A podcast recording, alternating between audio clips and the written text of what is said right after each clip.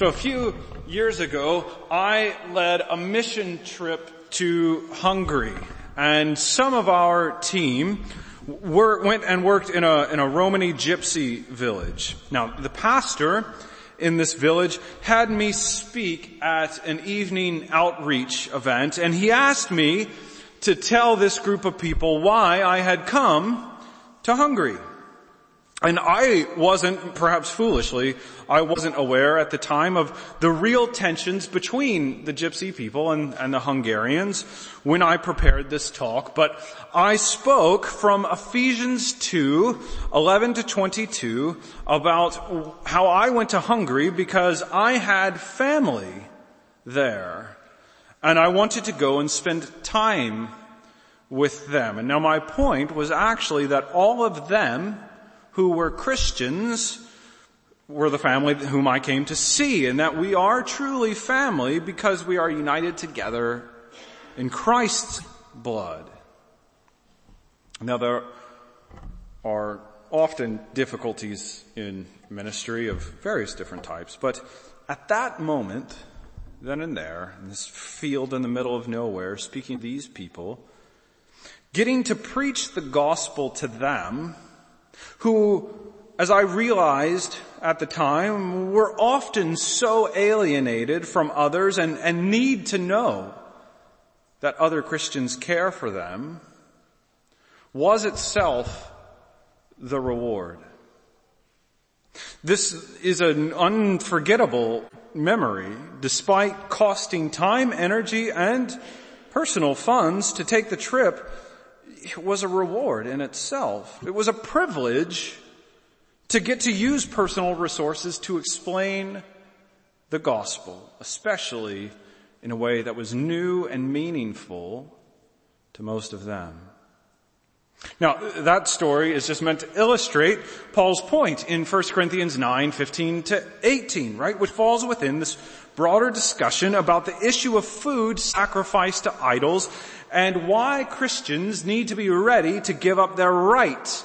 So, we looked at previously at chapter 8, which shows that the Corinthians had written to Paul already, a, a letter that we don't have, and they had questions about whether it's acceptable to eat meat that had been sacrificed to idols, since those idols are, are merely just false gods that don't have any real divine existence. And Paul responded that yes, their theological point was true. But they cannot use their true theology to batter Christians who have a weaker conscience. And so then in chapter 9, Paul continued the discussion related to food that had been sacrificed to idols by supporting his principle that Christians should be ready to give up their rights for one another by appealing to how he had the apostolic right to financial support as a, as a gospel minister, but gave up that right to prevent any obstacles to the gospel, against the gospel within the Corinthian church. He established what his apostolic rights were and that he gave them up in verses 1 to 14, which we've already considered. And in the verses we examine tonight, he explained that he gave up the right to financial support so that he would have the reward of preaching the gospel willingly without outside obligation or liability. And so I think this passage calls us to consider how the gospel itself is its own reward in a great many ways. And Christians of all types should see that the gospel calls us to be generous in serving each other for the sake of promoting the gospel as the free good news about Jesus Christ. So the main point is when a Christian sacrifices a right for another Christian spiritual well-being, it helps show that the gospel is free. When a Christian sacrifices a right for another Christian's spiritual well-being, it helps show how the gospel is free. We're going to think about that together in three points, delivery, demands, and delights. So first, let's think about this delivery. Now, if you open your Bibles, keep them open at least and, and have them in front of you. In verses 15 to 18, Paul explained the reason why he was so upfront about giving up his right as a minister to have financial support from the Corinthians. So look at verse 15. But I have made no use of any of these rights, nor am I writing these things to secure any such provision. For I would rather die than have anyone deprive me of my ground for boasting. Now in this verse, Paul restated that point that has been very clear so far, that he had never used these rights in Corinth. Nor is he writing this chapter, he, he wants to make explicit also, so that he might gain financial support now. The reason that he had and still refused their financial support because he thought it was better to die than to be robbed of his only reason to boast. Now right, that raises a difficult question for us, doesn't it? Because Paul was constantly the one who wrote against boasting. Since, after all, we have no reason to stand proudly before our God as sinners. Obedience, after all, is, is simply what creatures owe to their creators, so they, they don't really have any reason to brag when they just do what they're supposed to have done. And that was exactly Paul in verses 16 to 17. For if I preach the gospel, that gives me no ground for boasting. For because Necessity is laid upon me. Woe to me if I don't preach the gospel. For if I do this of my own will, I have a reward. But if I do it not of my own will, I am still entrusted with a stewardship. So, right, what's happening here is Paul said he had to preach the gospel. It was his obligation to do so because that is what God had created him and called him to do. He would have been disobedient had he not preached the gospel. But on the other hand, he did not have to give up his right to financial support while preaching the gospel, which meant that doing so was his extra voluntary contribution to the gospel cause. Now, I want to illustrate this by uh, asking our young people a couple of questions. So boys and girls, right? Maybe you identify with me in this. I remember when my mother instructed me to clean my room, right? Not, which is not really the most fun thing we can do. Things can pile up in anybody's room and time. We, have to make the effort to tidy it. Now, to all the young people here, they know about cleaning their rooms, right? You guys know. You've done that. Emphatic answers. so, now, the thing about it is, right, once mom has told you to clean your room, you, you just have to do it, don't you? Like there's not really negotiation. And yeah, the kind of the raw part of the deal is after you clean your room, like you just break even, don't you? Like you just did what you're supposed to do. You don't get any commendation. You're not going to get in trouble, but you also just did what you were told. And at the end of the day, our parents own the house where we live, and if we want to continue to occupy one of their rooms, we have to do what they say. Now, though, on the other hand, what if you went the extra mile, mom told you to clean your room, and you went the extra mile and cleaned the bathroom too? You've done what mom said to do, but now you've gone above and beyond, above and beyond the call of duty. And you can have real satisfaction that you have given your all to this cleaning effort. If you clean your room and then you have avoided trouble since you did what you're supposed to do and what you were obligated to do, if you, if you clean more than was expected of you though, then you have real reason to feel that you've contributed a full amount of commendable work. And the, the point here, right, is that Paul thought this way about his ministry in Corinth by rejecting their financial support. He knew that foregoing that right made his efforts more than what he was obligated to do, right? He still had a stewardship even if he used his right. But he didn't. He did more than he was obligated and that earned him the right to assert his contribution. He, he valued preaching uh, the gospel so much that he did not want anyone to be able to say that preaching was just his job. But he wanted to be able to claim his preaching as the personal reward itself since he had done it for free. He made that point clear in verse 18. What then, is, we see it, right? What then is my reward? He's about to tell us what his reward is. That in my preaching, I may present the gospel free of charge, so as not to make full use of my right in the gospel. He pointedly stated that preaching the gospel for free is his reward.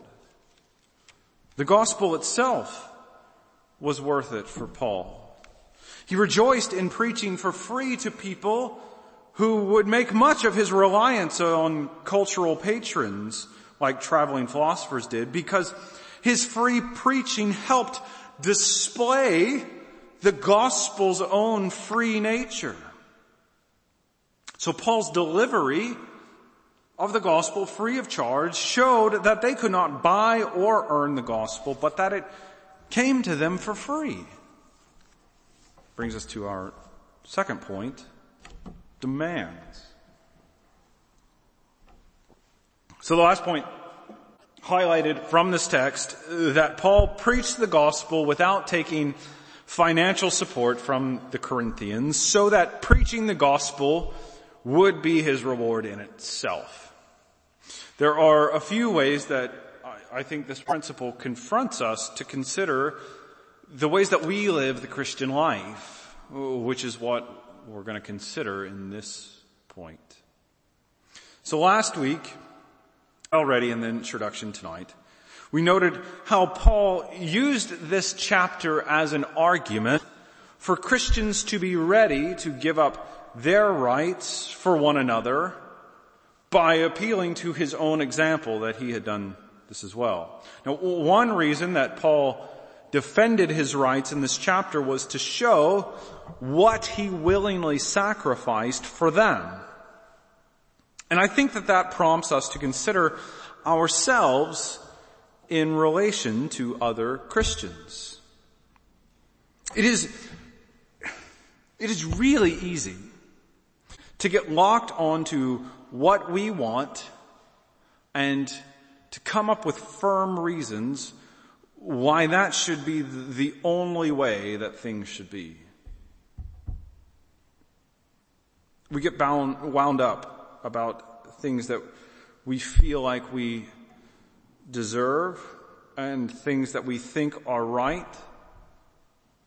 Yeah, if you'll indulge me in sort of a nerdy digression for a second. I mean, even if we think about the history of this country, right? The, the Civil War in the, in the 1640s erupted largely because some people in authority used political power to enforce certain religious practices.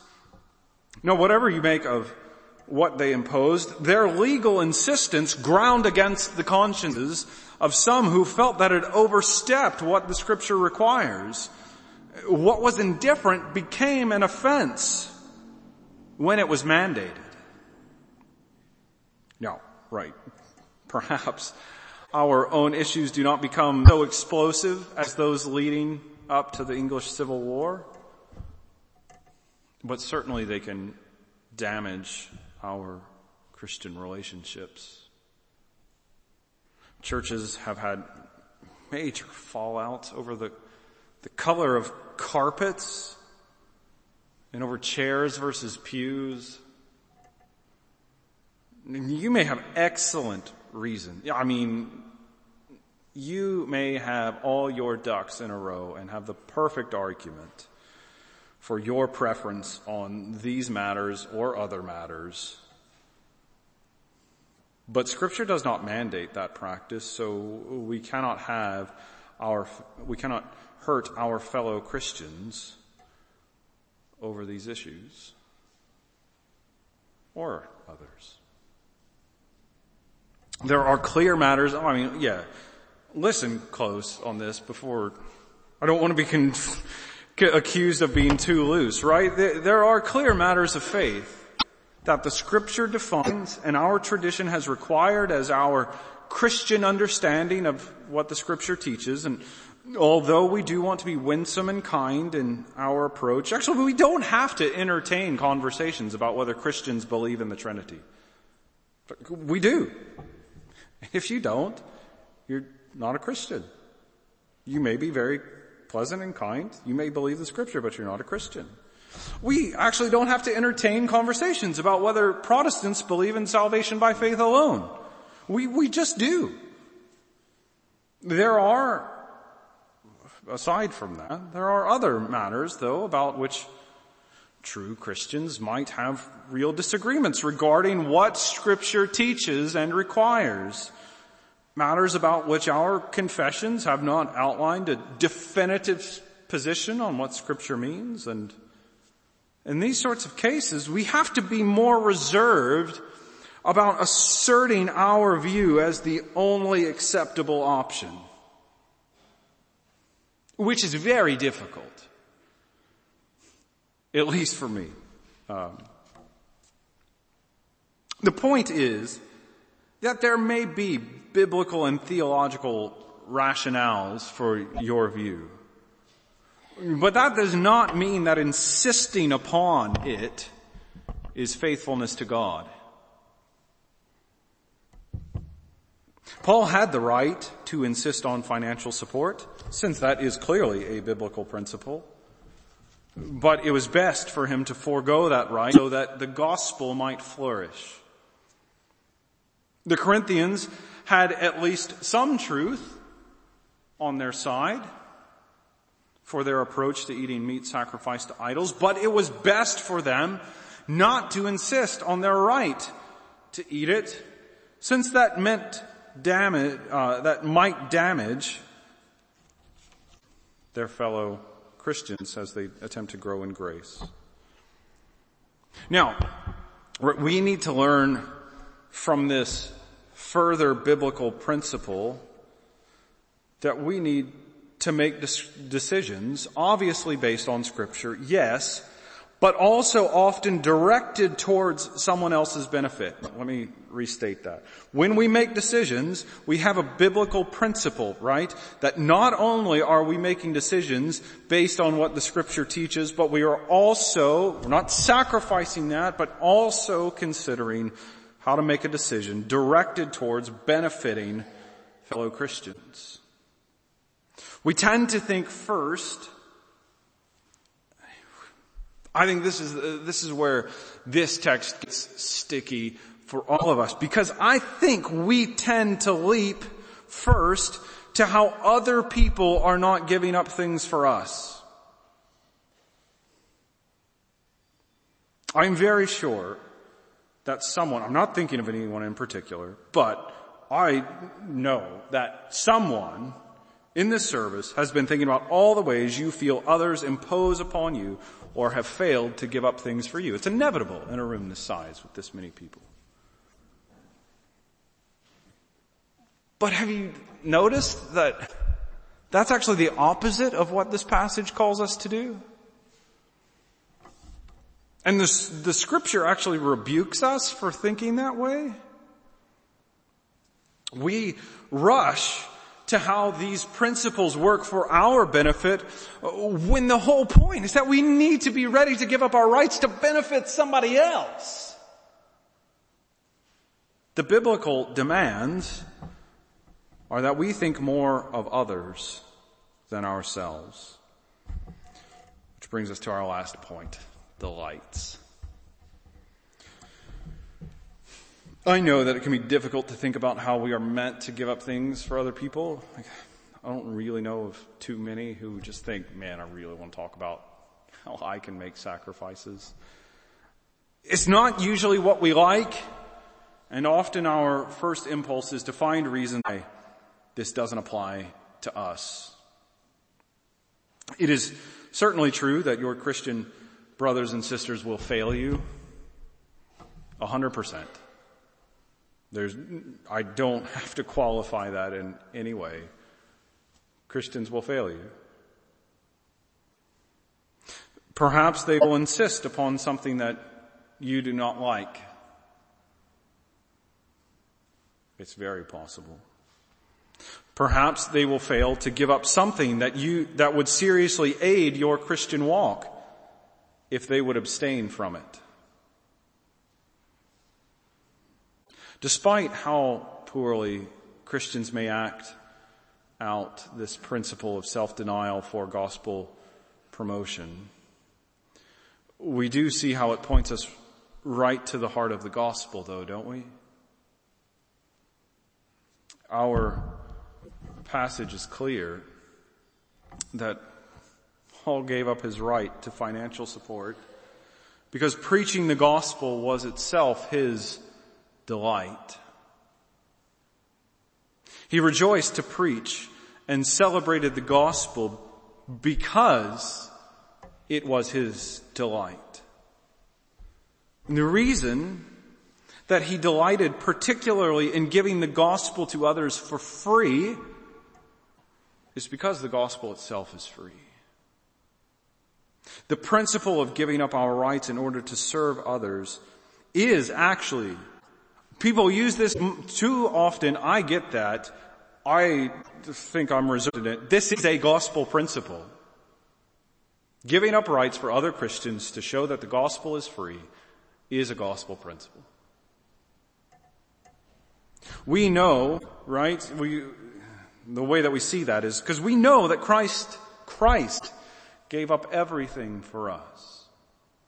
Right? We, we read Philippians 2. And Paul wrote in verses four to eight that we are to have the mind of Christ by thinking more significantly of others because of Jesus, God's own son, who has every right, right? God's son has every right and privilege that can exist in the universe since he is one who has equality with God. And Jesus did not insist upon that equality with God, but humbled himself by taking on human nature, gave up his rights to asserting equality with God and became the obedient servant. The shocking aspect of God learned to obey when God is to be obeyed and obeyed even unto death.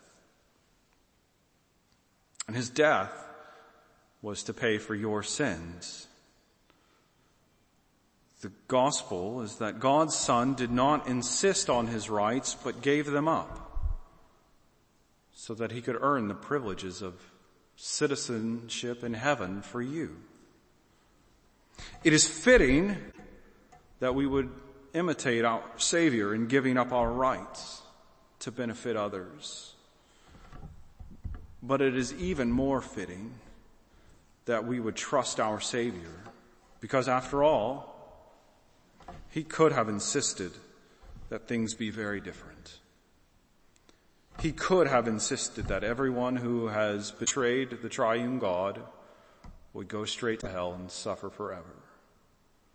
He could have insisted that you remain alienated from Him for all eternity. He could have insisted that you have no privileges of anything ever. Yet he gave up all of his privileges.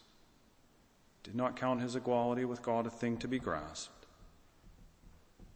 But he lived, died, and rose again because he delighted to author the gospel to make you his people. Let's pray.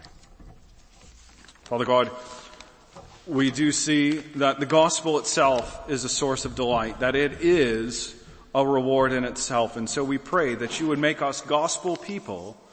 We pray that we would be ones who never lose sight of Jesus Christ himself and the privileges of being united to him by faith. And we pray that we would never lose sight of the implications of that gospel itself for our life and how we are called by the fact of the gospel to act in accord with it by giving up things to benefit other Christians. We pray that you would give us wisdom in this. We don't want to be uh, pushed around too easily. We don't want to give in to things because we're bullied, because that is not for the good of the church as a whole. But God, we want to be people who live sacrificial lives, who are ready to live for others more than for ourselves. And so we pray that you would help us in that. And we pray that you would help us in that, not because we think that that makes you love us more, or that gets us firm, more for, firmly into heaven, but because we know that Christ has done the same to secure for us unshakable eternal life. And that is our hope that enables us to live out these principles. We do pray these things in the precious name of Jesus Christ. Amen.